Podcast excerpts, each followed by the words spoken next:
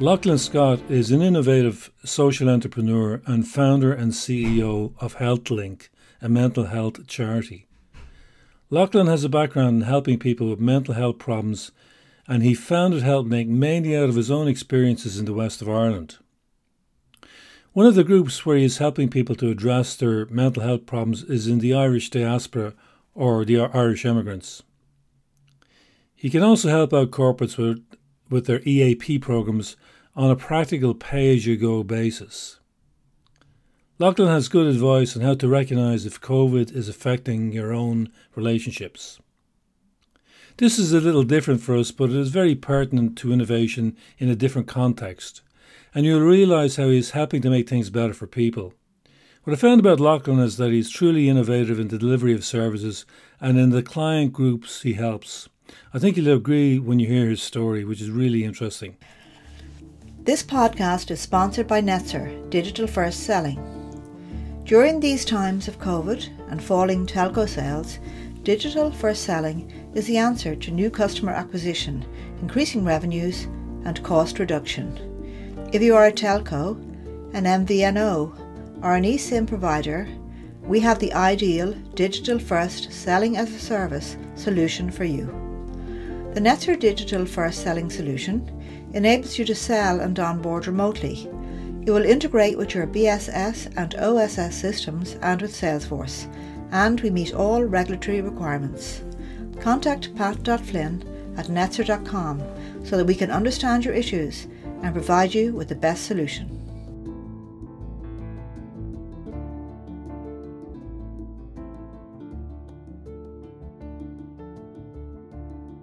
Welcome to the podcast, and I'm delighted to have on this week's podcast Lachlan Scott.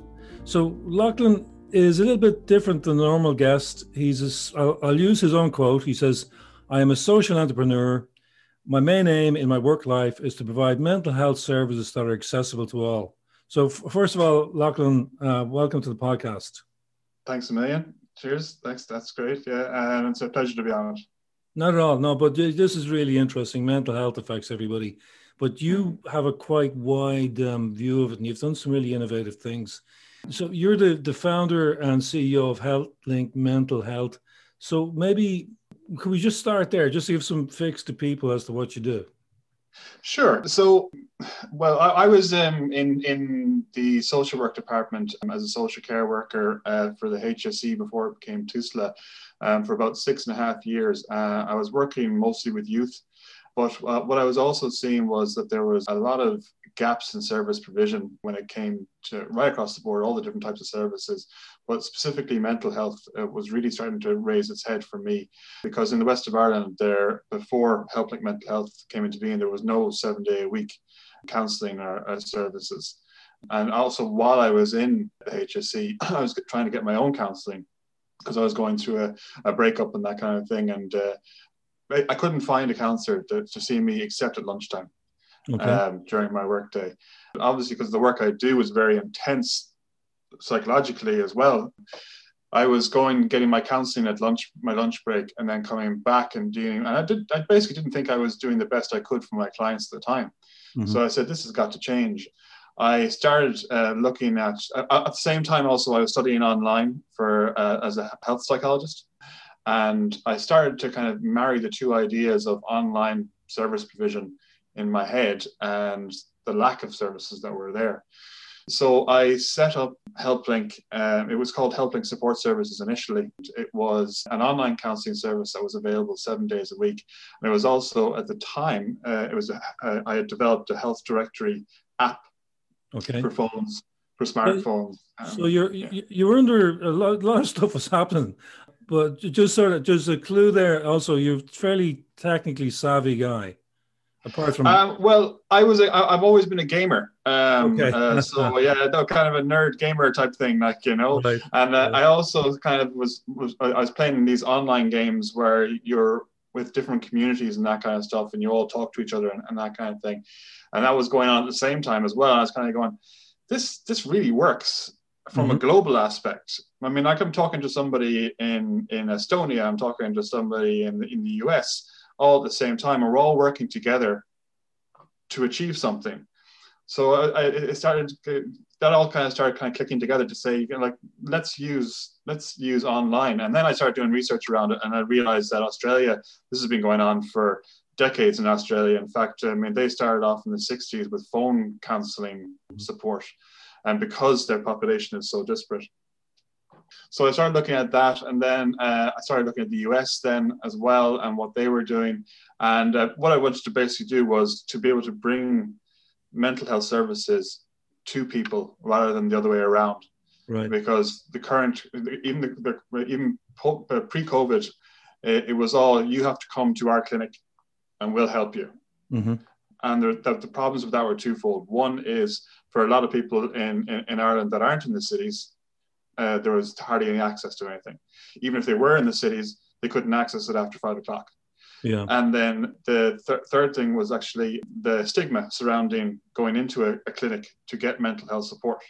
So the yeah, stigma is still very strong here in Ireland, like you know. Yeah, and so, uh, so that's quite. I mean, I think you're what you're doing is literally helping break that down by both the technical accessibility, shall we say, but also your frankness about your own experience. I think would give people some level of comfort that you you you're shall we say client focused i don't know if that's a good word lachlan but um, no, no it's exactly what it is and we, we are completely client focused uh, and we're also of the 28 counselors that we have they're all what's called solution focused as well mm-hmm. so it's about dealing with the here and now and getting somebody up and going again being a functional part of society um, and at the same time helping those around them in their inner circle as well because if we can support them then their their their families and friends around them will, will be able to see the results of that and feel the results of that.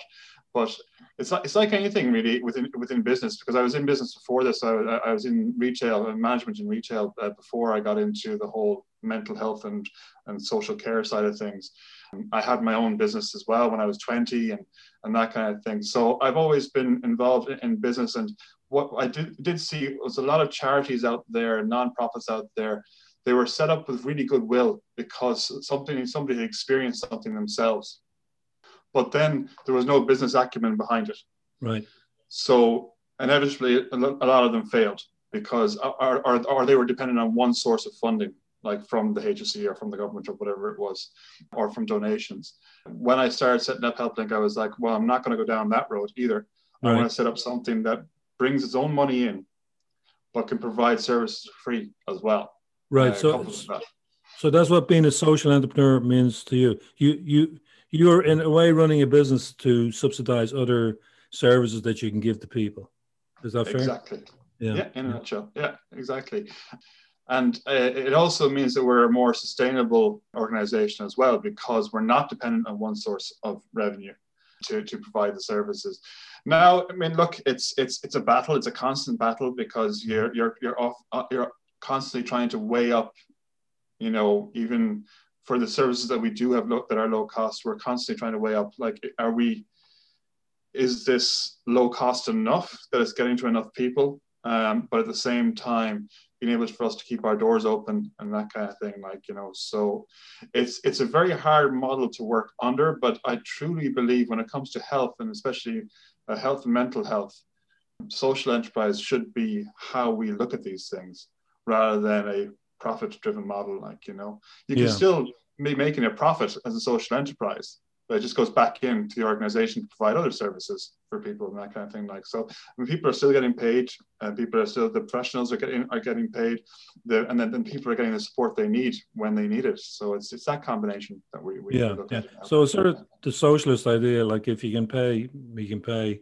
If you can't pay, we'll still help you if you can. That's exactly yeah yeah yeah.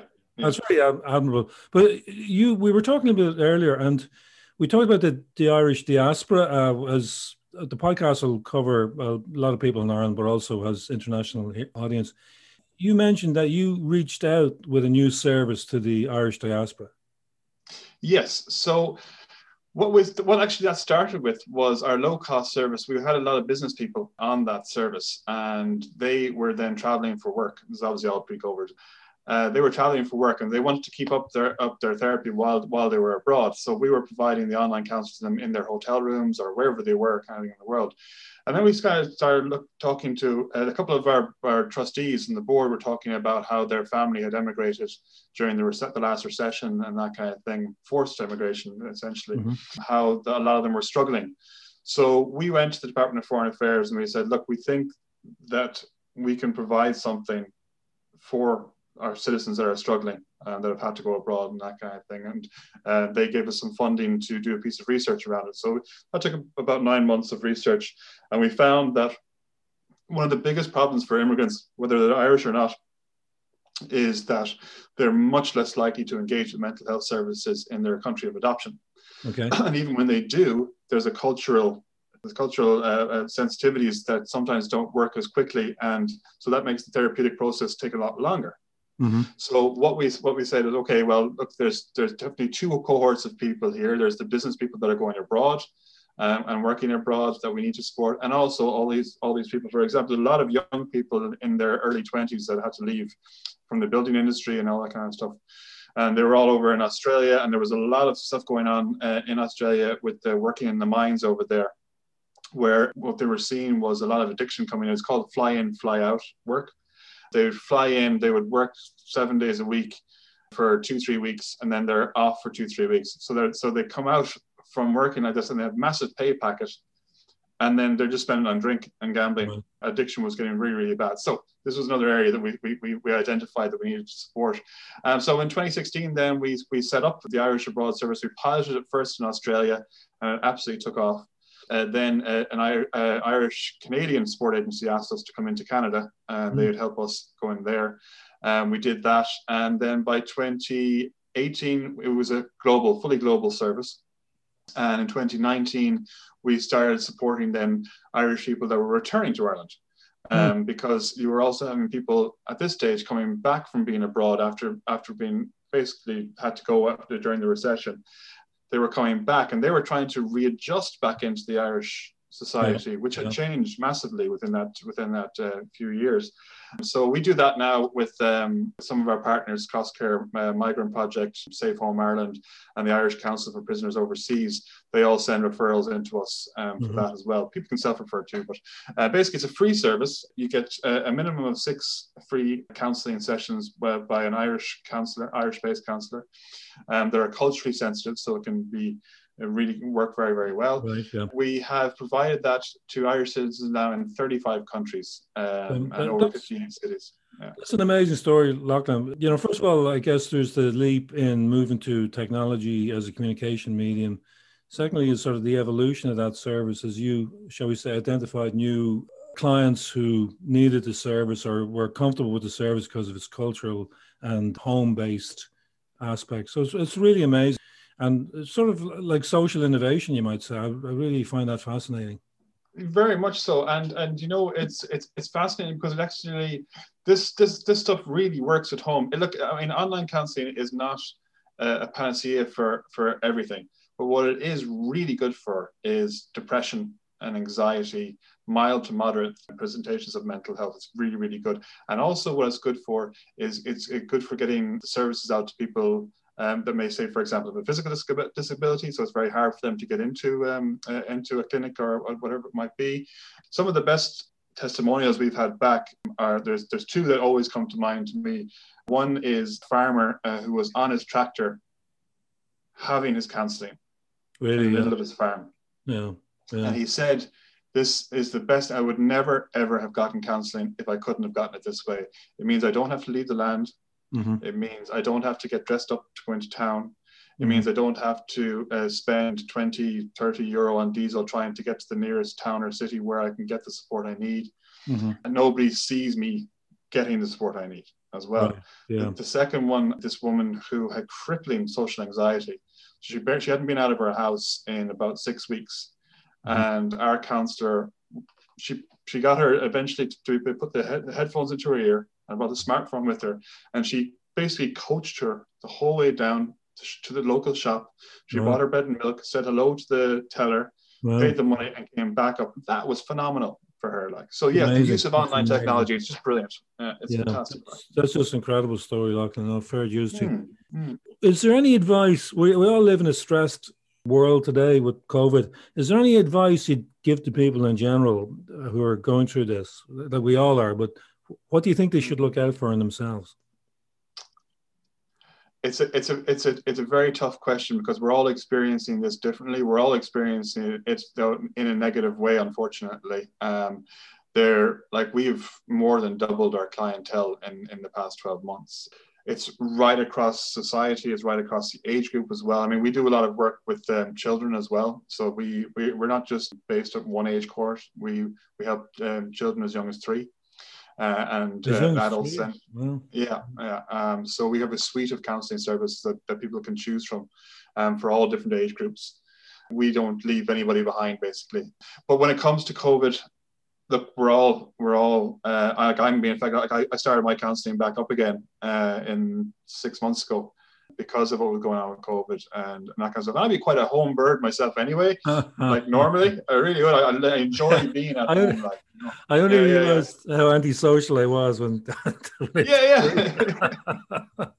That's like that. I mean, I love these memes that are coming out because there really is. I mean, I, I do, I do love, uh, I, lo- I love uh, my own kind of company and my family and, and that kind of thing. But even for somebody like me, it's really started to reach its toll. I think about six months in, mm-hmm. and I was like, I was recognizing I, was getting snappy with people around me. I was um, feeling, I was just like feeling like down for no reason, really, no real reason, like beyond the constant COVID the thing. So I was like, right, okay, now that that's a that's a sign for me. I need to get some support now because, like, I mean, I, I like yeah, you were aware. There's, a, there's that old adage of the physician heal thyself. Um, yeah, you, you have this thing. Antenna, I guess, that you can notice here in your own behavior. But look, yeah, look, exactly, uh, and and I think for other people, that's something. Um, if you're finding you, you're getting aggravated at things quicker and that kind of stuff, if uh, the communication is kind of breaking down a bit within your household with your partner and that kind of stuff, like you know, these are all signs that you need to maybe get some independent support because right. and now there are lots of people that maybe they would go and get the information themselves um, through the internet and that kind of thing. And and uh, there are some really good platforms out there. Like for example for young people uh, in ireland you got spun out and jigsaw and their their online platforms are brilliant and that kind of thing. But they're aimed at one cohort unfortunately. But um, the main thing um, to be looking out for is, is, those breakdowns in communication, those those heightened kind of emotional states are times that you need to go get that support. And sometimes that support can be a family or a friend. Sure. Um, uh, like, it doesn't have to be a professional. Yeah, um, yeah. But there is huge merit in having a professional support you alongside the work yeah. with your friends and family, like you know. And there are a lot of resources out there that are actually free or low cost for people to get that support.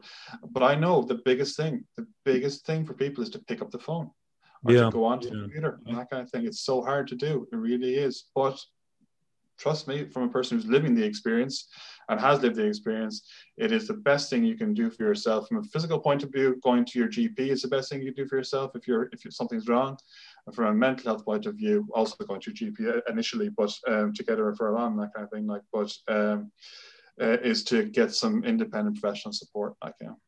Okay, well, Lachlan, that's uh, very wise advice, and people, anyone out there should, you know, think about that. Um, I'm sure any businesses that would like to support you, how would they reach you? You know, I mean, how was a way to contact? Okay, well, there's there's there's two things actually. For we actually have corporate services as well. Um, mm-hmm. So we have what's v- unique to Ireland, as far as we know, and innovative again, hopefully from HelpLink, uh, is we do a pay-as-you-go employee counselling service. Very good. So yeah, the majority of uh, of uh, EAP programs, employee assistance programs uh, mm-hmm. in Ireland, are um, are provided through uh, international uh, EAP companies um, who um, take a percentage of the payroll. So if you're a big enough business, that's okay. But if you're a small to medium sized enterprise, which the majority of in Ireland are, you can't afford something like that off your payroll every month for a service that mightn't be even used. Yeah. So what we came up with was the idea that you you have a service for your employees and yourself, but it's only paid for when it's being used why should you pay for something that's not being used? That's our philosophy on the whole thing, anyway. Hmm. Um, and then we do, uh, we just released uh, live webinars to support uh, employees and leaders around uh, taking care of their mental health and crisis communication and that kind of stuff. So yeah, we we did a taster for the Galway Chamber here, actually, uh, the business chamber, um, and we just won best SME actually. Um, no, that's uh, amazing, uh, Lachlan. That's fantastic. I, mean, I'm I'm stunned at the amount of things you're coming up with. You guys are really reaching out. You're really innovative. Fair, fair juicy. And how how do people contact you? Oh, sorry. Yeah. Uh, so um, we have two websites. Our main website is helplink.ie. Mm-hmm. And then we have a, a, new website that we're launching next month uh, officially. It's called mindhacks.ie. Helplink.ie has everything. Hmm? Sorry, uh, could you spell that second one there, uh, Lachlan? Oh, mind, as in mind, M I N D, and then hacks, H A C K S. Okay. Mind hacks to hack your mind, basically. Sure, sure. Um, and uh, there's lots of information and education services on mindhacks.ie uh, around that, taking care of your mental health. And then the uh, helplink.ie site um, has all of our services in the one place. Yeah. Okay, well, you, that's brilliant, Lachlan, and it's admirable and also practical for I think something that's affecting everybody these days. Also, on this podcast, you get to nominate the outro song. So, what did you have in mind? I think you have a podcast background yourself. Yeah, yeah. So we we did um, we actually stopped it in January uh, to concentrate on the Mindhacks platform. But for three years, we were providing um, a radio show and podcast called the HelpLink Show, and uh, we always had a piece from uh, one of my favorite songs, uh, which is by a, a, guy called Ben Howard, who's from uh, Devon, I think it is, and uh, it's called "Keep Your Head Up." Keep your head up. And all right, uh, look, Lachlan, I think you're helping loads of people keep their head up and really uh, admirable work. Thanks. Thanks, man. Pleasure. I spent my time watching the spaces that have grown between us, and I cut my mind on second best. All the scars that come with the greenness, and I gave my eyes to the boredom. Still, the seabed wouldn't let me in, and I tried my best to embrace the darkness in which I swim. Now, walking back down this mountain, the strength of a turning tide, oh, the wind so soft at my skin. Yeah, the sun so hot upon my side, all oh, looking out at this happiness I search for between the sheets, or feeling blind to realize all I was searching for was me. Oh, oh, oh